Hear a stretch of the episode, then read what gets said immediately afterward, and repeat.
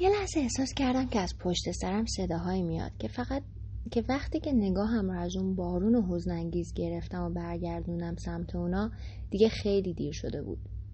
یهو هر ستاشون به طرفم هجوم آوردن و محکم هلم, هلم دادن. من به پشت افتادم رو زمین و اونا هم یکیشون نشست روی پاهام و اون یکی هم دستامو گرفت. چهره اون دوتا رو به خوبی نمی‌دیدم. ولی کارا رو که نشسته بود روی سینم و زانوهاشو گذاشته بود روی بازوهام به وضوح می‌دیدم. این صحنه منو یاد بچگیام میانداخت. بچه که بودیم یه پسر داشتم که قلچماق بود و قلدر. هر وقت که بزرگترهای فامیل منو به خاطر هوش و ذکاوتم میستودن اون سری سرکلش پیدا می‌شد و می‌گفت که اگه راست میگی بیا کشتی بگیریم. پر شروع هم که هیچ نیازی به رضایت من نداشت. یهو می‌دیدی زیر خمم و گرفت و خاکم کرد و نشست روی سینم. درست همینطور که کارا نشسته بود روی سینم. نمی‌دونم از عصبانیت بود یا از خوشحالی. دهن کارا کف کرده بود و هر آن ممکن بود همه محتویات اون دهن ظریفش رو توف کنه به صورت من. اما کارا که آقاتر از این حرفا بود آب دهنش رو قورت داد و گفت که بهتر همه چیز از سیر تا پیاز براش تعریف کنم. و اول از همه بگم که اون نقاشی آخر الان کجاست. همینطور که اونا فوش می‌دادن و تهدیدم می‌کردن داشتم به این فکر می‌کردم که چرا از سر شب تا حالا متوجه اتحادشون نشده بودم. کارا دستاشو حلقه کرد دور گردنم و گفت میگی اون نقاشی کجاست یا خفت کنم؟ می‌دونستم که جرأت این کارو نداره و داره علکی هارت و پورت می‌کنه. ولی با این همه اونا تصمیم خودشونو گرفته بودن. و از دست منم هیچ کاری بر نمیومد فقط می‌تونستم به این امیدوار باشم که دست که قبل از اینکه اونا منو تحویل نگهبان قصر بدن استاد عثمان کس دیگه رو متهم کرده باشه. که البته با اون حرفایی هم که کارا می‌گفت هیچ بعید نبود استاد عثمانم منو متهم کرده باشه. این ابله ها هم اگه یه جو مختون کله پوکشون باشه درجا منو می‌کشن و همه تقصیرها رو میندازن گردن من. نکنه وقت همین کارو بکنن. نه بابا جورتشو ندارن کارام خنجر دستی آقوتیش گذاشت روی خرخرم و یه سیلی زد تو صورتم. زل زده بود توی چشام و هیچی نمی‌گفت. معلوم بود که هر ستاشون از این وضعیت خیلی راضیم چون با معرفی من به عنوان قاتل خیال همهشون راحت می‌شد. نمی‌دونم کدوم یکی از این دوتا بود که پشتبند تهدیدهای کارا یه لگد محکمم زد به پهلوی چپم. نمی‌دونم چرا تو اون لحظه با قطع یقین به این نتیجه رسیده بودم که اگه چیزی نگم هیچ بلایی سرم نمیاد. از سر و صورت اون دوتا معلوم بود که می‌خوان همه عقده رو خالی کنن. عقده رو که تو این 20 سال گذشته هنر و استعدادم مثل خوره انداخته بود به جونشون که همشون می‌دونن بهترین خط خط من و بهترین رنگم رنگ من. از اینکه می‌دونستم انقدری بارم هست که حتی تو این وضعیت همون دوتا بایم حسودیشون میشه یه جورای خوشحال بودم. و حتی فکر کنم یه لبخندی هم زدم. نمی‌دونم چی شد. یهو کارام خنجر از روی خیرخرم کشید کنار و از روی سینم بلند شد و رفت واستا جلوی پنجره. یه لحظه فکر کردم اون دوتا هم بیخیال شدن و الانه که ولم کنم. ولی سخت در اشتباه بودم. همین که کار رفت اون دوتا مثل دوتا حیوان افتادن به جونم و تا می‌شد زدنم. یه جوری هم از ته دل می‌زدن. انگار دارن با همه دنیا تصفیه حساب می‌کنن. مشت و لگدی بود که به سر و صورتم میکوبیدن و فوش و بد و بیرایی که نسارم می‌کردن. کار دوباره برگشت سمت ما. و یه چیز براغ نکتیزم دستش بود. اگه اشتباه نکنم یه سوزن بود. یه سوزن نقره ای اونو گرفته بود جلوی چشمام و اون دندونای درشت و سفیدش رو به هم میفشرد و هیچی نمی‌گفت. تهدیدش این بار جدی به نظر می رسید نوک اون سوزن رو فشرد روی گونه راستم و گفت هشتاد سال پیش وقتی هرات سقوط کرد استاد بهزاد که خوب می‌دونست به زور سرنیزم که شده میبرنش تبریز و مجبورش می‌کنن برخلاف سبک و سیاه خودش باب میل تحماس میرزا نقاشی کنه با عزت و شرفی که ازش انتظار می‌رفت خودشو کور کرد و برای همیشه از دنیای نقش و نقاشی فاصله گرفت. با همین سوزن نور چشماشو گرفت و اون ظلمت الهی رو جایگزینش کرد. چند سال بعد که تحماز میرزا اون شاهنامه معروفش رو به پدر پادشاه فعلیمون هدیه کرد این سوزن هم همراه اون کتاب بود.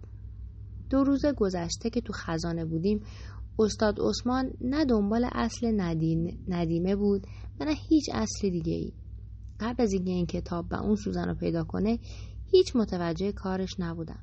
سردرگم بود و در به در دنبال یه چیزی میگشت. تا اینکه دیشب طرفهای صبح دیدم اون کتاب جلوش و این سوزن توی دستش.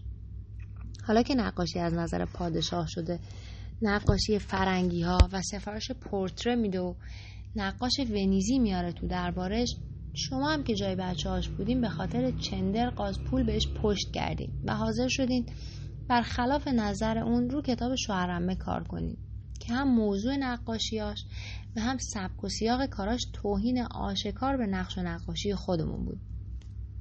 استاد عثمانم همون کار رو با خودش کرد که استاد بهزاد کرده بود. با همین سوزن. همین سوزنی که من الان می‌خوام بکنم تو چشمای توی ملعون که همه این آتیشا از زیر سر تو بلند میشه.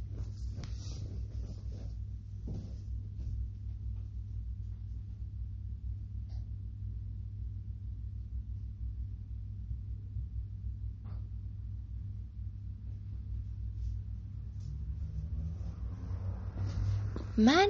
چرا من؟ مگه من چی کار کردم؟ فکر کردی اگه منو بکشی اتفاقی میافته؟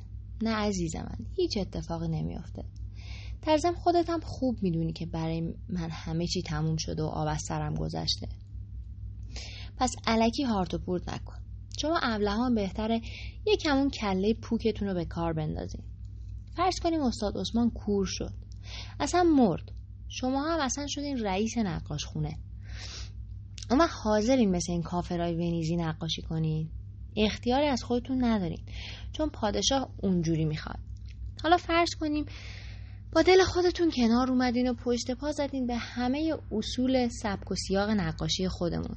اصلا چه می‌دونم؟ وسوسه این اصول جدید فرنگی ها که اسمش چی بود؟ پرسپکتیو و سایه روشن و هر کوفت و زهرمار دیگه ای شدین. مردم رو چی کار می‌کنین؟ مگه ندیدین سر استاد مداح چه بلایی آوردن؟ دوره ما تموم شده عزیزم. اگه فکر می‌کنیم با کشتن من همه چی درست میشه بکشین. به خدا قسم منم راضیم. با اینکه خوب می‌دونستن اگه تا فردا صبح درست یا غلط منو به عنوان قاتل تحویل مقامات ندن خودشون جز متهمین ردیف اولن و چه بلاهایی قرار سرشون بیاد ولی از نگاهشون می‌شد فهمید که از کارا می‌خوان اون سوزن لعنتی رو از جلوی چشمای من بگیره کنار و از روی سینم بلند شه. خود کارا هم انگار دلش لرزیده بود. دیگه از اون جدیتی که تا چند لحظه پیش تو چهرش موج می‌زد خبری نبود. نمی‌دونم تحت تاثیر حرفای من قرار گرفته بود یا از این میترسید که اگه اشتباه کنم من بیگناه بوده باشم چه بلایی سرش میارن. هرچی باشه من یکی از بهترین نقاش های پادشاهم. یهو نمی‌دونم چی شد. که اون دوتا همزمان خواستن اون سوزن از دست کارا بگیرن. و کارا هم این وسط فکر کرد که نظر اونا داره برمیگرده و الانه که خودش رو ببرن زیر سوال. برای همین یهو تصمیم گرفت که تهدیدش رو عملی کنه. حالا اون سوزن لعنتی دست کارا بود و دست کارا تو دستای اونا چشمای من بدبختم جلوی دستشون. یه جوری هم گرفته بودنم که هیچ کاری ازم ساخته نبود. جز اینکه چونم و بالا بیارم و سرم و یک کمم که شده عقب بگیرم. تلاش اونا کارا رو تهدید کرد و آخرش هم که طبق معمول همه کاسه کوزه ها سر من شکست دیگه. بله. کارا موفق تر از اونا بود و به هر طریقی که شده بود دستای اونا رو کنار زد و اون سوزن لعنتی رو تا تهش کرد تو چشم راستم. این کارش اونقدر سریع بود که من هیچی ندیدم و فقط یه لحظه چشم راستم تیر کشید. به ابروی راست و راست پیشونیم درد شدیدی گرفت. اما وقتی اون سوزن لعنتی رو می‌کرد تو چشم چپم همه چی رو دیدم که این بار حرکتش خیلی آروم به نظر می‌رسید. و حالا دیگه همه وجودم رو درد گرفته بود. کارا زل زده بود به چشمام و اونا هم زل زده بودن به چشمای کارا و فکر کنم باور نداشتن که چه بلایی سرم آوردن. داشتش خیلی هم درد نداشتم ولی بد جوری وحشت برم داشته بود. یعنی واقعا داشتم کور می شدم دستامو گرفتم جلوی چشمامو زدم زیر گریه. با تمام وجودم شروع کردم به نالیدن. با اینکه نمیدیدمشون ولی احساس می‌کردم اونا هم دارن با هم همدردی می‌کنن. وقتی دستامو از جلوی چشمان برداشتم و سایه های بدقواره اونا رو روی سقف اون قهوه خونه متروکه دیدم فهمیدم که هنوز کور نشدم. ولی چقدر دیگه وقت داشتم؟ نمی‌دونم. هرچی بیشتر به این موضوع فکر می‌کردم دردم شدیدتر می‌شد. یهو داد زدم لعنتی یا چشامو که ازم گرفتین. دیگه چی می‌خواین از جونم؟ ولم کنین خب. اون دوتا دستامو ول کردن. ولی کارا کوتابیا نبود انگار. دستاشو دور گردنم حلقه کرد و گفت این تازه اولش بدبخت. تا همه چی رو از سیر تا پیاز برام تعریف نکنی ولکنت نیستم. گفته باشم.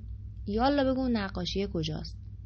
سر شوهرم و ظریف افندی چه بلایی آوردی ها؟ میگی یا همینجا خفت کنم؟ خیلی خب بابا میگم. همه چی رو میگم. از اون اول هم میگم. اون شب تازه از قهوه خونه اومده بودم بیرون که یهو ظریف مثل عجل معلق جلوم ظاهر شد.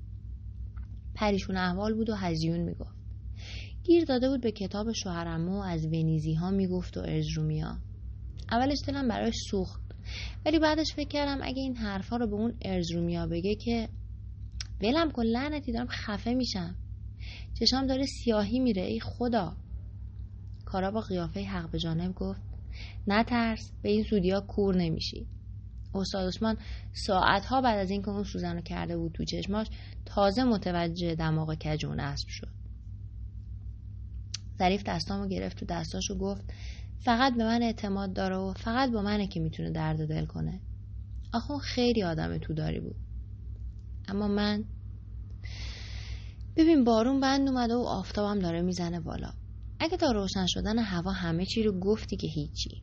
وگرنه بهتر منومن نکنی. مثل بچه آدم حرف بزنی. یالا. اون شب هوا بد جوری سرد بود و تک و توک برفم میومد بهش گفتم بریم تو قهوه خونه و دو تا قهوه بخوریم و گرممون که شد اون وقت تا صبح میشینیم و حرف می‌زنیم. زل زد تو چشام و گفت تا حالا منو توی همچین خراب شده دیدی؟ راستم می‌گفت.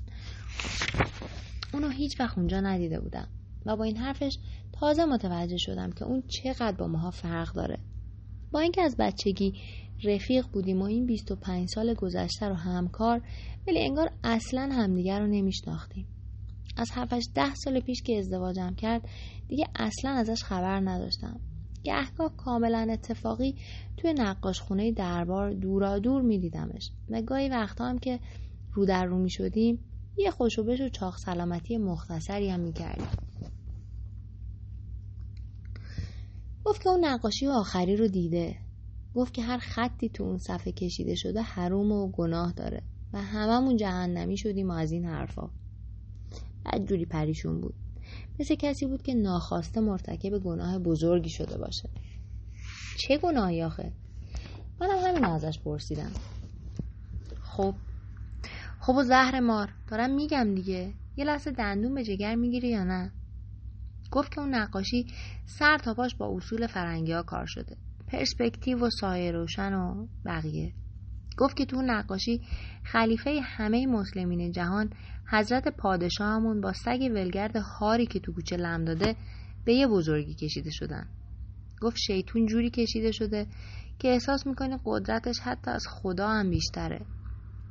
گفت که چهره پادشاهمون درست مثل اون هایی کشیده شده که این مسیحی هایی که هنوز از ذهنیت بوت و بود پرستی بوت و بود پرستی درست و حسابی بیرون نیمدن روی در و دیوار کلیسه هاشون می‌کشن.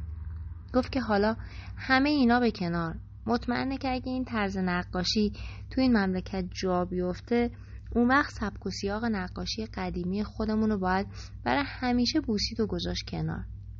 حالا دیگه برف هم شروع شده بود و هوا واقعا سرد بود.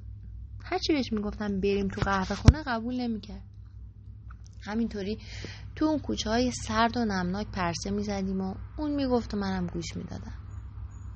هر هفش قدم یه بار وا میستاد و دستامو می‌گرفت و زل می‌زد تو چشام و می‌گفت که بدبخ شدیم. دیگه هیچ راه علاجی وجود نداره. از عذاب الهی می‌گفت و آتیش جهنم. اما نمی‌دونم چرا همه این کاراش ساختگی میومد به نظرم.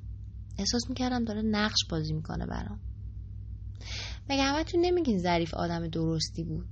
پس چرا اون شب در موردش اینجوری فکر کردی؟ آره ظریف آدم درستی بود ولی به همون اندازه که صاف و ساده بود بی سر و صدا هم بود. هیچ وقت ندیدم به خاطر اعتقاداتش با کسی مشاجره کنه. همیشه سر شولاک خودش بود و کاری به کار کسی نداشت. اما اون شب یه چیزی شده بود انگار. مثل این خشک مقدس ها حرف می‌زد. اون همیشه کمی ابله بود. ولی خرافاتی هم نبود دیگه. میگن این اواخر همش با ارجرومیا میپلکیده. ولی یه مسلمون هیچ وقت به خاطر گناهی که از روی ندونم کاریاش انجام داده اونقدر پریشون نمیشه. یه مسلمون واقعی همونقدر که به عدالت خدا اعتقاد داره به لطف و مرحمتش هم معتقده. خدا فقط عادل نیست که مهربون هم هست. تازه اگه کشیدن اون نقاشی ها گناه هم باشه ظریف که دونسته نکشیده بوده اونا رو. هر مسلمونی هم می‌دونه که اگه ندونسته گوشت خوک بخوره مرتکب گناهی نشده. چشام بعد جوری میسوزن. راستشو بگو پر خون شدن نه؟ کارا چراغو گرفت جلوی چشمان با کلش آورد جلوتر. اون دوتا هم همینطور. یکی دو دقیقه هر ستاشون زل زده بودن به چشمام و هیچی هم نمی‌گفتن. تا اینکه کارا سکوتو شکست و گفت هیچیش نشده. معمولیه معمولیه. یه لحظه با خودم گفتم چرا یکی از آخرین تصویرهایی که قرار این قرار از این عالم تو ذهنم نقش ببنده باید چهره این ستا ابله باشه.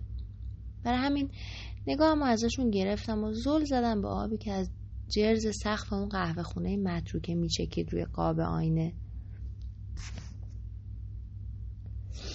همه اینا تقصیر شوهرمه بود. اونقدر اون نقاشی آخری رو نشونمون نداد که هممون دچار توهم شدیم.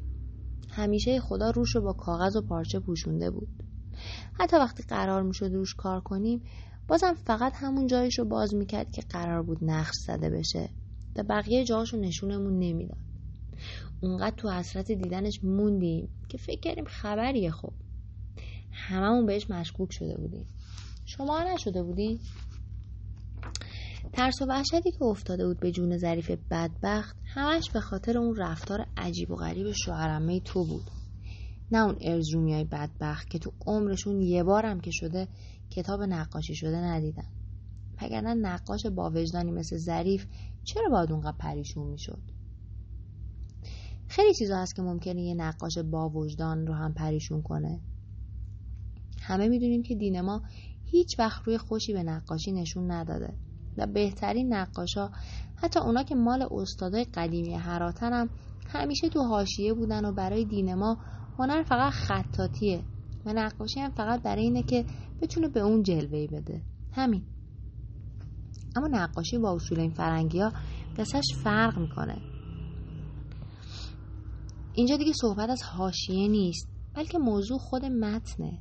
یعنی دقیقا همون چیزی که طبق کتاب آسمونی و سنت پیغمبر ممنوعه. شوهرم برای این کشته شد که داشت با مواضع ممنوعه ور می‌رفت. آره شوهرمت هم درست مثل تو فکر می‌کرد. برای همینم بود که این اواخر ترس و وحشت مثل خورو افتاده بود به جونش. ظریف هم همینطور. اونم کارا پرید وسط حرفم و گفت برای همینم جفتشون رو کشتی نه؟ فکر می‌کردم بعد از این حرفاش یه مشتی لگدی چیزی هم نسارم کنه. ولی اشتباه می‌کردم. راستشو بخوای؟ به نظر من اون خیلی هم از مرگ شوهرمه ناراضی نبود انگار. نمی‌دونم موضوع فقط شکور است یا قصه دیگه هم در میونه زل زدم تو چشاشو گفتم پادشاه فقط کتابی می‌خواست که کمی شبیه کتابای فرنگی ها باشه. همین. اما شوهرمه برای اینکه نشون بده برای خودش کسیه و داره کار خیلی مهمی انجام میده هی علکی قضیه رو پیچیده تر کرد. این درسته که اون عاشق پرسپکتیو و سایه روشن و پورترو این چرت و پرتا بود. ولی خب هیچ کدوم از اینا نه به دین ما کاری داشت و نه به فرهنگمون. این شوهرمه بود که می‌خواست اینجوری نشون بده. چون داشت همه چون دوست داشت همه فکر کنن خبریه. در حالی که هیچ خبری هم نبود.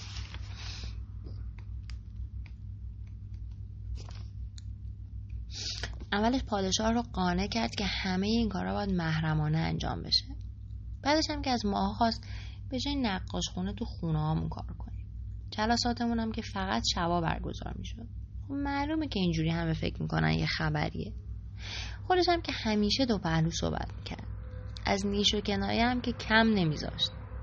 این شد که همه فکر کردن ما داریم رو کتابی کار می‌کنیم که تو نقاشیاش هم به دین توهین شده هم به آین و فرهنگمون. بعدش هم که مردم شروع کردن شایع پراکنی و قصه بافی. مردم این شهرم که می‌دونی تو این کار رو دست ندارن. دست آخرم قضیه اونقدر جدی شد که خود ما هم داشتیم باورش می‌کردیم. اما من هنوزم مثل روز برام روشنه که تو هیچ کدوم از اون نقاشی ها به هیچ کدوم از اعتقادات ما هیچ توهینی نشده. شما دوتا با من موافق نیستین؟ خوشبختانه چشمام هنوز انقدر نور داشتن که بتونم چهره در هم رفته اون دوتا ابله رو ببینم.